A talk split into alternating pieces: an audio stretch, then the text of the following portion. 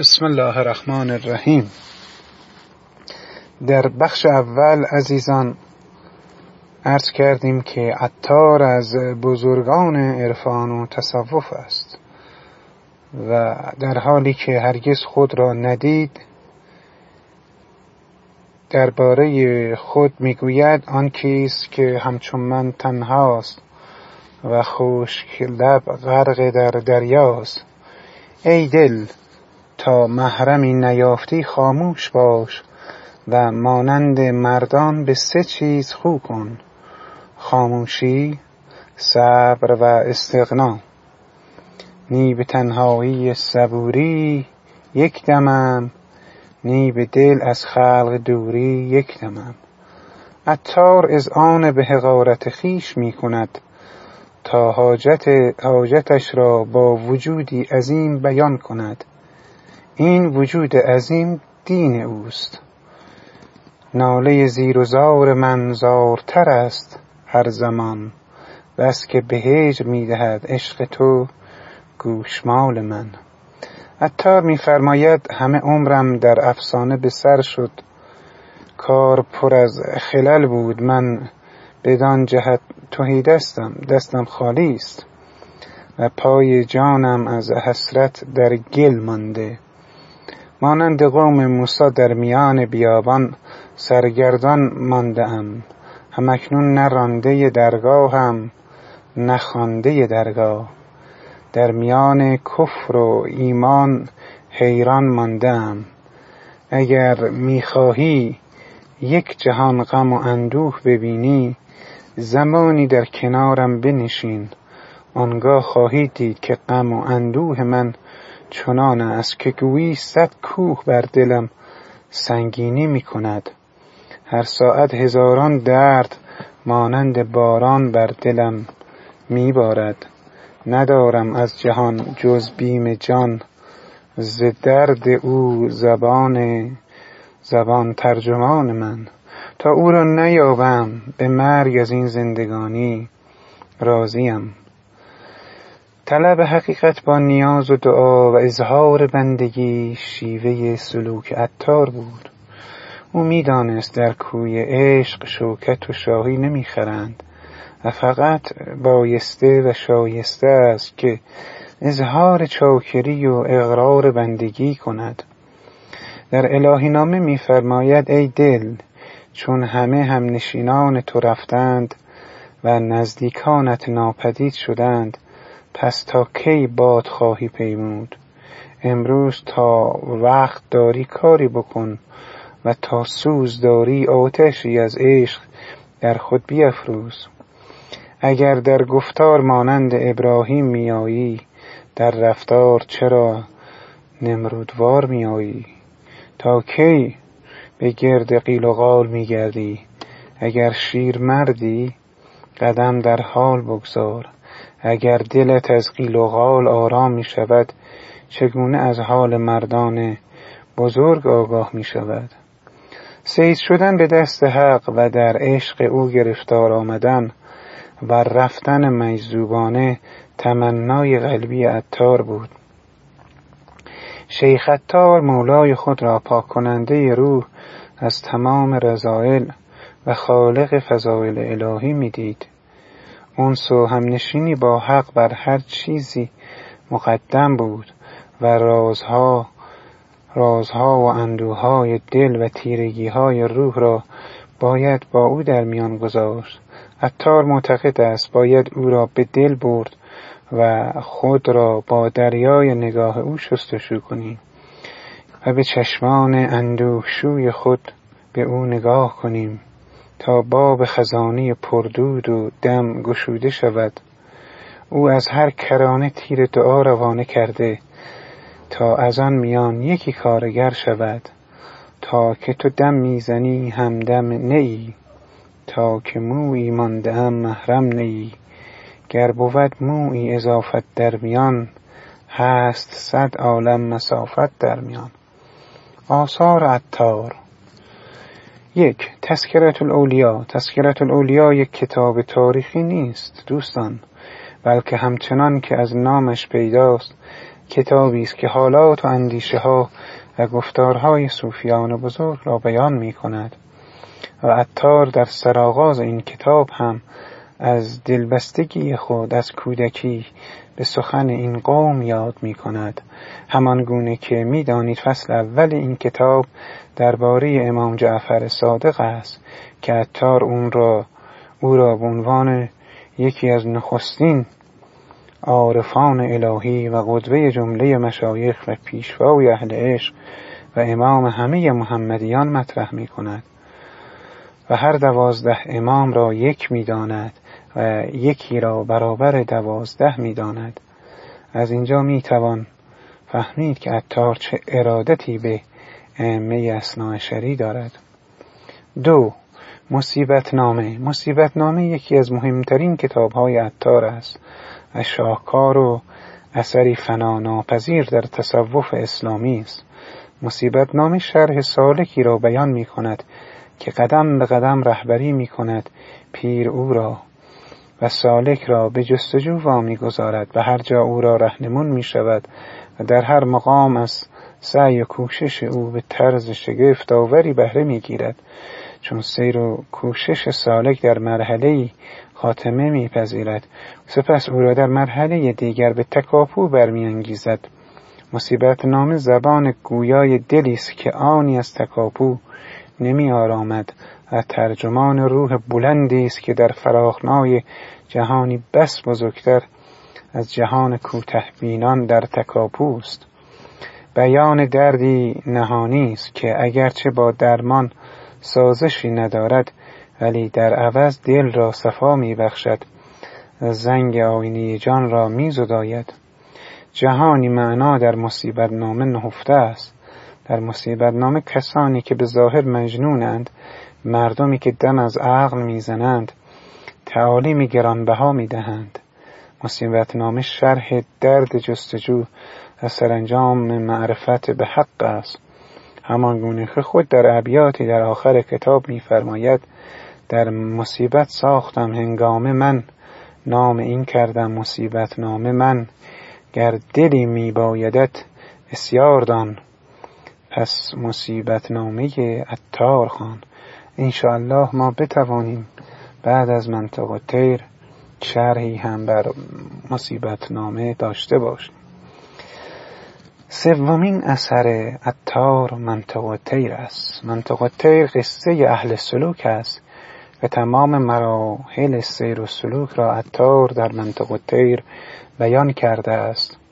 طلب حقیقت مجاهده برای وصول به آن محبت و معرفت و فقر و عشق. اتار عارفی دل سوخته و سالکی دردمند است که درد عشق و درد حقیقت دارد. و وی با تمام عشق شیدایی خود گام در راه سیر و سلوک و نیل به معرفت می نهد. ولی هرگز ادعا ندارد که به سرمنزل مقصود رسیده است و به کشف و شهود تام نائل شده. حیرت و حسرت, حیرت و حسرت عطار از افکارش می تراود وی همواره خود را خوشگلب غرق دریا می‌خواند و از شناخت راز جهان اظهار عیز و بندگی می کند کشته حیرت شدم یک بارگی. من ندارم چاره جز بیچارگی. کس نداند کنه یک ذره تمام. چند گویی چند پرسی. و سلام. عطار خود همین حالات اندوه و حیرانی و سرگردانی همراه با اتش و کشش رام نشدنی برای کشف حقیقت را علت سیر و سلوک و روی آوردن به مکتب عشق یعنی مکتب پرسوز تصوف می‌خواند. منطق تیر یکی از آثار سالکانه اوست. سفری پر از تب و تاب مرغان در منطق تیر برای یافتن سیمرغ گویای تنش روح یا جان پرتپش خود عارف است که می‌خواهد به مقام دیدبانان عالم بالا برسد. گر نیم مرغان ره را هیچکس ذکر ایشان کردم اینم اینم نبس. یا میفرماید با دل گفتم که ای بسیار گوی چند گویی؟ تن زن و اسرار جوی. گفت غرق آتشم عیبم مکن. می بسوزم گر نمی گویم سخن. عطار را می‌توان سالکی نامید که مو به مو سلوک در زندگی را دنبال کرده است و مقام او در میان اهل تصوف از جمله نزارگیان عالم بسیار بالا یا, یا اعلا علیین است. از آثار دیگر عطار می‌توان الهی نامه اسرارنامه و مظهر العجایب را نام برد.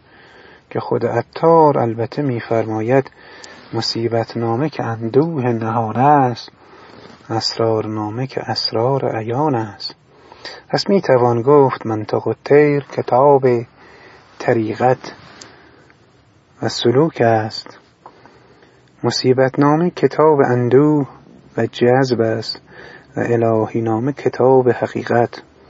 از کتب دیگری که منصوب و عطار است بلبل نامه پند نامه خسرو نامه مختار نامه نزهت الاحباب جوهر و ذات می باشد.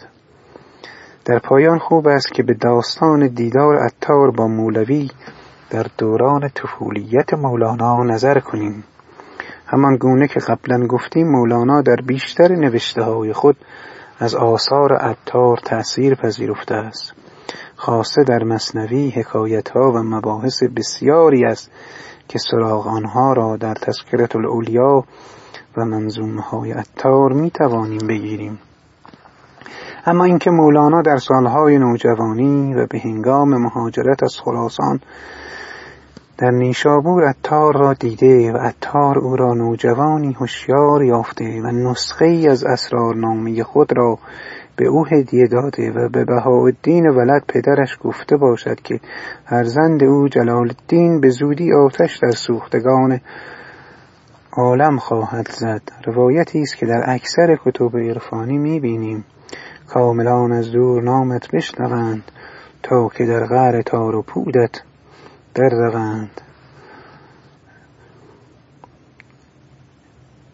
حال به خلاصه ای از داستان منطق تیر توجه می کنیم. داستان منطق تیر در مقاله دوم کتاب آغاز می شود. مرغان که همان ما آدمیان باشیم و روحمان در قفس تن گرفتار شده است جمع می گردند تا برای خود پادشاه و سلطان حقیقی بیابند هدهد که قاصد سلیمان است و نقش یک راهنما و شیخ را در اصطلاح عرفانی بازی می کند به مرغان می گوید که از جای شاه خبر دارد. اما خود نمی تواند به سوی او برود. این شاه نامش سیمرغ است و مقام او در پشت کوه قاف است. سیمرغ کنایه از خلیفه الهی و کوه قاف مقام اما و ذات الهی است. مقام اما مقام تاریکی است. کنت کنزا مخفیا. من گنج مخفی بودم. لکی اعروف خواستم شناخته شوم. و خلقت الخلق. از مخلوقات را خلق کردم. پیش او پیش از بیش از ده هزار پرده از نور و ظلمت قرار دارد. کسی او را ندیده و هرچه از او گویند پندار و خیال است. راهی که به سوی او می رود دراز و پرخطر است. وقتی او از بال خود پری بر کشور چین افکند هر کشوری از او پرشور شد. کسی از او جز آن پری که در کشور چین افکنده است و در نگارخانه چین نگاه داشته می شود نشانی ندارد. اینجا کشور چین کنایه از کشوری دارد که اهلشان اهل علم بودند. چین هم در گذشته مهد عرفان شرق بوده است. به همین خاطر پیامبر صلی الله فرمود مطلب العلم ولو بالسین. با این وصف هر مرغی که مرد راه است سر برآرد و گام در پیش نهد. شوق طلب سلطان سرتاپای مرغان را فرا گرفت اما از خطر راه و سفر دراز اندیشیدند و در پی آوردن عذر و بهانهای برآمدند. آنچه مرغان را از سفر باز می داشت مقاصد تحقیرآمیز نبود بلکه امور دنیوی ناچیز بود و به همین سبب هدهد آن معذوریت ها را نپذیرفت. نخستین مرغی که به سخن درآمد بلبل بود. که برای نرفتن بهانه پیش آورد و گفت چون عاشق گل سرخ است و در عشق او نالان و غزلخانه است نمی‌تواند از او جدا شود. هدهد گفت عشق به موجودی همچون گل که ناپایدار است از ابلهی است. خاصه که گل هر بهار به این عاشق خود میخندد یعنی خنده از روی تحقیر است. توتی گفت من خزر مرغانم و به همین سبب سبز پوشم مرا آبی از چشمه خزر کفایت کند و تاب سیمرغ ندارم. هدهد در پاسخ او گفت راه درست آن نیست که در پی یأس و نگاهداری جان خود باشی بلکه راه درست آن است که جان را در راه دوست فدا کنی. تاووس گفت تنها آرزویم آن است که به بهشت برگردم و مرد رفتن نزد سیمرغ نیستم. هدهد گفت خداوند خداوند بهشت از بهشت برتر و بهتر است. مرغاوی گفت نمی‌تواند از آب جدا شود. او زاهد مرغان است و می‌خواهد هر آن خود را بشوید و نماز بخواند. مرغابی نماد یک زاهد شریعت مدار را برای ما تجلی می کند هدهد گفت آب بهر کسانی است که ناشسته روی باشند و این آب هم کسی را پاک نمی کند آبی بباید بیابی که دل را بشوید. کبک گفت پیوسته سنگریزه می‌خورم و بر سنگ میخسبم و نمی‌توانم از سنگ و گوهر جدا شوم. او نماد یک بازاری دنیادار بود. هدهد گفت گوهرها جز سنگهای رنگی نیستند و ارزش دلبستگی را ندارند. سلیمان همچون دریافت که قدرت او وابسته به نگین انگشتری نیست بلکه قدرت او به ولایت است. این نگین انگشتری را بیرون آورد. و به بی ارزش بودن آن پی برد. مرغ همای گفت من همتی بلند دارم. و نماد یک انسان مغرور بود و پادشاهان و همای می گفت که پادشاهان سایه پرورد من هستند. و با قناعت به استخانی چند به مقام رسیده که نفس و روح خود را از پستی ها باز داشته است. هدهد گفت همان به که تو مرغ مغرور سایه بر سر شاهان تو مرغ مغرور سایه بر سر شاهان نیفکنی زیرا شاهان به ناچار از شاهی دست خواهند کشید. و در روز واپسین در انتظار کیفر و عذاب خواهند بود. او تیمار گفت همواره بر لب دریا نشسته است و دریا را دوست دارد و نمی‌خواهد از آن جدا شود. هدهد گفت دریا پر از نهنگ و خطر است و منقلب و ناپایدار می نماید و کسی از چنین موجودی منقلب موجود منقلبی وفاداری انتظار ندارد. تو باید به ساحل نجات برسی. جغ در طلب گنج در ویرانه ها می نشیند در نظر او در طلب گنج بودن بهتر از آن است که در طلب سیمرغ باشد.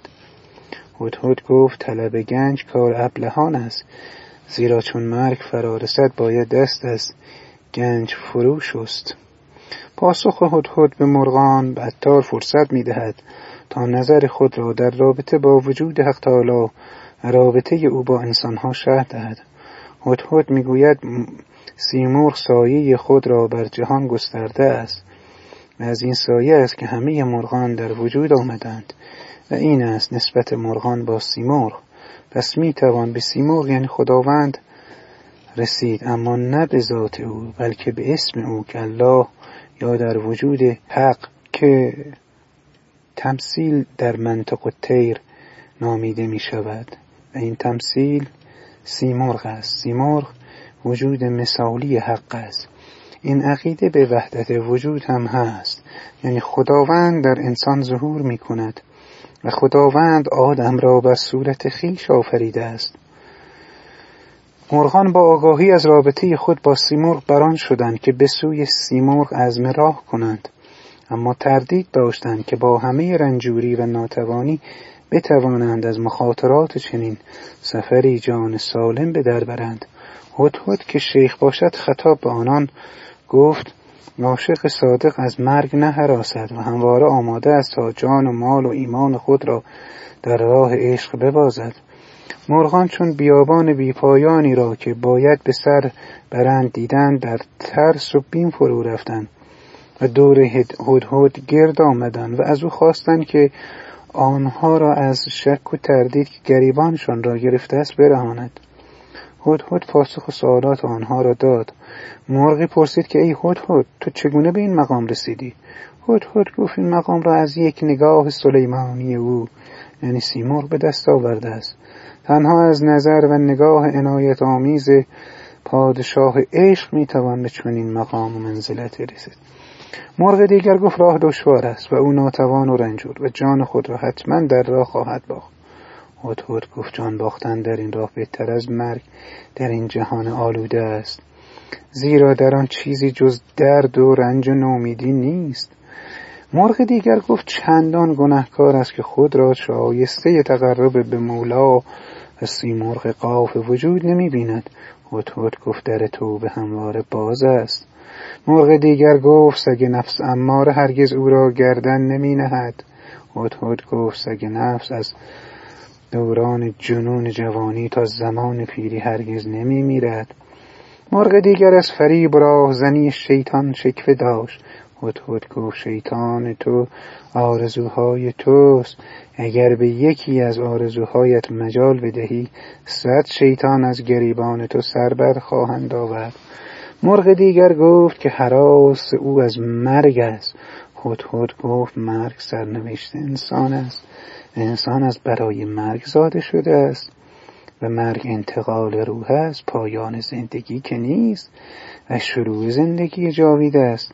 مرغ دیگر گفت او اسیر بند عشق مجازی است و آتش عشق سراپای او را فرا گرفته است و عقلش را رو بوده است و در مذهب عشق هم بازداشتن او از معشوق کفر است. هدهد گفت تو در بند صورت گرفتار هستی. و این مجاز است. آنچه را زیبا مینامی آمیزه ای از خون و اخلاط است. آنچه شایسته عشق ورزی است جمال غیبی معشوق است که به دور از هر گونه کاستی است. سپس مرغان از اطاعت خود دم زدند و خود را به عنوان یک بنده که در انتظار اجرای حکم و فرمان مولا و معشوق خیش هستند نشان دادند. سپس هدهد گفت یک ساعت اطاعت از امر الهی بهتر از یک عمر طاعتی که برای امر او نباشد. بهتر است از این یک عمر. رابطه انسان با خداوند رابطه بندگی و عبودیت است و بنده باید اطاعت کند و فرمان ببرد. هر کس چنین نکند مطرود دربار در درگاه پادشاه حق است. در این لحظه مرغی گفت دل او فقط مشغول خداوند است. و آماده است. آماده است تا هر چیز را در راه او فدا کند و پاک ببازد. هدهد هم او را تایید کرد. و گفت باید از همه علاقه خود دست بشوید. پیش از آن که در این راه گام نهید علائق رفته باشد. مرغ دیگر گفت گرچه او طاعت چندانی ندارد. ولی همتش در راه سلوک قوی است مرغ دیگری گفت اگر به نزد سلطان برسد برسد مطلوبی جز او نخواهد چرا که مطلوبی بالاتر از حق نخواهد بود. مرغ دیگر از اندازه دوری راه پرسید که هدهد گفت در این راه هفت وادی است که باید طی شود و کسی از مقدار فرسنگ های آن آگاه نیست. زیرا کسی از این سفر باز نگشته است. آنگاه هدهد این وادی های هفتگانه را چنین شرح داد. وادی یک وادی طلب که پر از رنج و بلا و تعب است.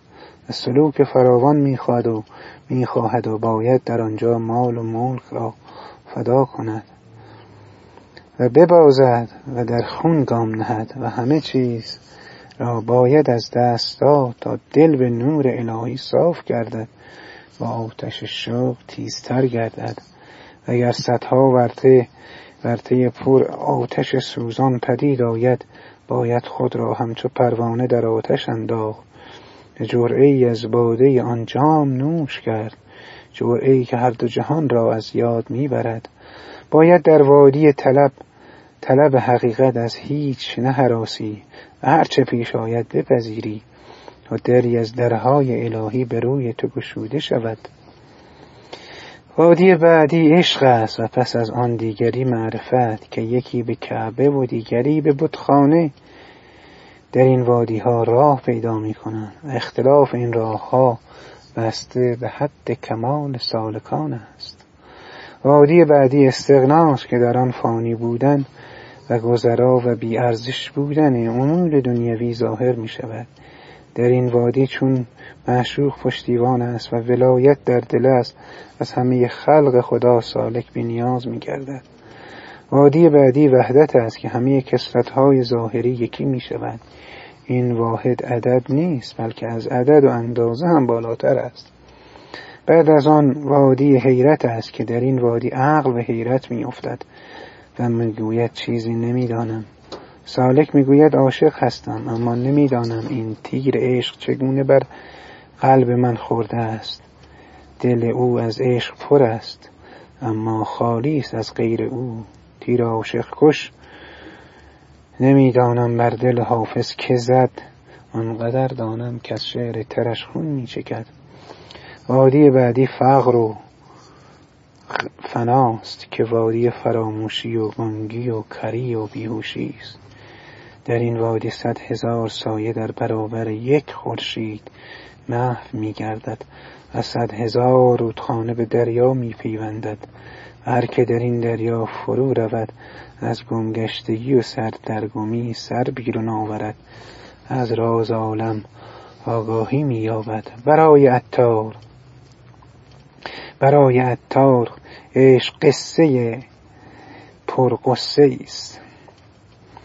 در منطق تیر او حرکت طالب حقیقت را به سمت طریقت توسط پرندگان که ما آدمیان باشیم بیان می کند در مصیبت نامه او طریق طریقت خالص را به سمت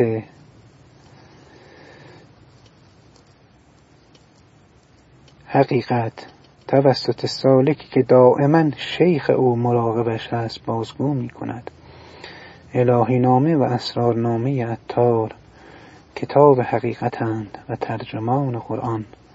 شرح حال عطار و اندیشه های او بسیار مفصل است که از بیان تمام آن عاجزیم. انشاءالله دوستان ما به صورت مفصل در منطقه تیر اندیشه های عطار را بیان خواهیم کرد. و السلام علیکم و رحمت الله و برکاته.